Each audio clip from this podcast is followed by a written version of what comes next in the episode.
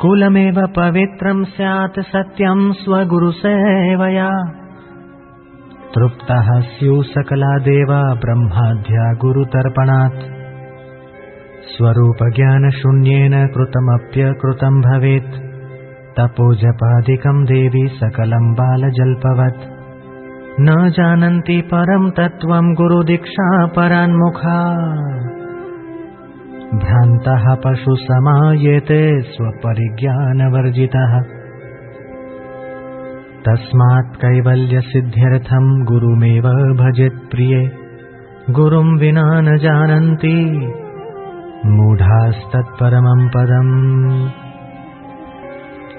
जिनके दर्शन मात्र से मन प्रसन्न होता है, अपने आप धैर्य और शांति आ जाती है। वे परम गुरु हैं।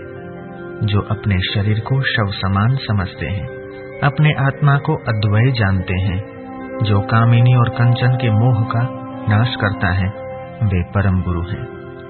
हे पार्वती, सुनो। तत्वज्ञ दो प्रकार के होते हैं, मौनी और वक्ता। हे प्रिय, इन दोनों में से मौनी गुरु द्वारा लोगों को कोई लाभ नहीं होता। परंतु वक्ता गुरु भयंकर संसार सागर को पार कराने में समर्थ होते हैं।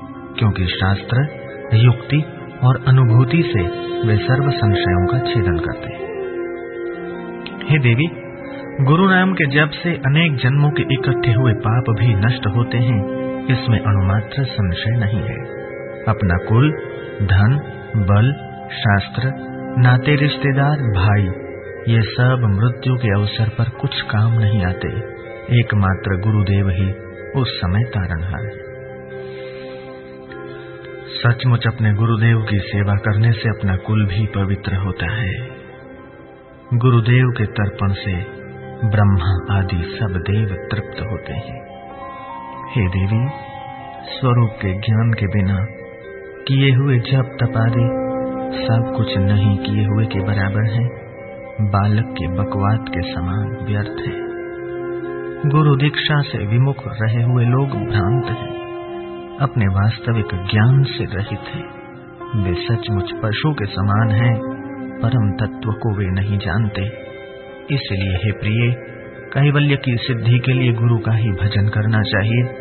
गुरु के बिना मूढ़ लोग उस परम पद को नहीं जान सकते।